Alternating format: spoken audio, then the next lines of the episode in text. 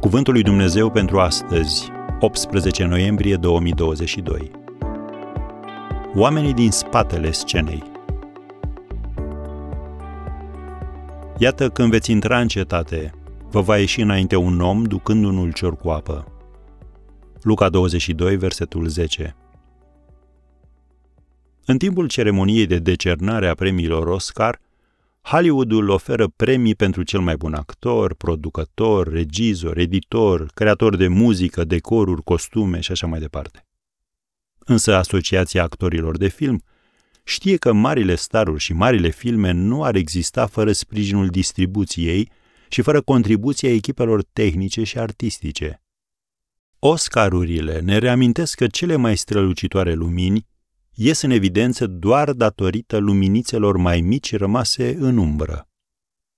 Sfânta Scriptură ne spune că și Dumnezeu are o distribuție de suport. Oameni care se mulțumesc să lucreze în spatele scenei. Ei sunt cei care își văd de treabă acasă, la locul de muncă, la biserică, slujind în tăcere, cu bucurie și cu credincioșie. Prin ei familiile cresc, națiunile sunt întărite, afacerile prosperă, și bisericile se înmulțesc. Ei fac lucruri mărunte, dar determină mari schimbări. Biblia este plină cu oameni din spatele scenei, ca de exemplu acel om care ducea un ulcior cu apă. El i-a condus pe Petru și pe Ioan în camera de sus pentru întâlnirea și masa lui Isus cu ucenicii săi din ajunul răstignirii. Sau oameni ca Iacov cel mic, cum scrie în Marcu 15, versetul 40 un ucenic relativ necunoscut, deseori trecut cu vederea de ceilalți, dar niciodată de Dumnezeu. Indiferent ce faci, un lucru oricât de mic, vei fi răsplătit. Bazează de pe această promisiune pe care o găsim scrisă în Evrei 6, versetul 10, Dumnezeu nu este nedrept ca să uite osteneala voastră și dragostea pe care ați arătat-o pentru numele Lui. Așadar, fi credincios în lucrul încredințat.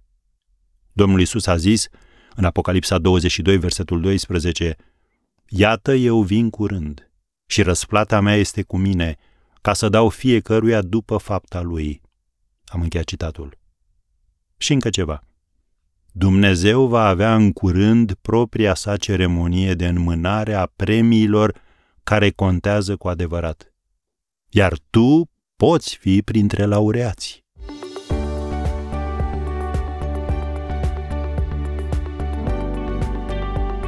Ați ascultat Cuvântul lui Dumnezeu pentru astăzi, rubrica realizată în colaborare cu Fundația SER România.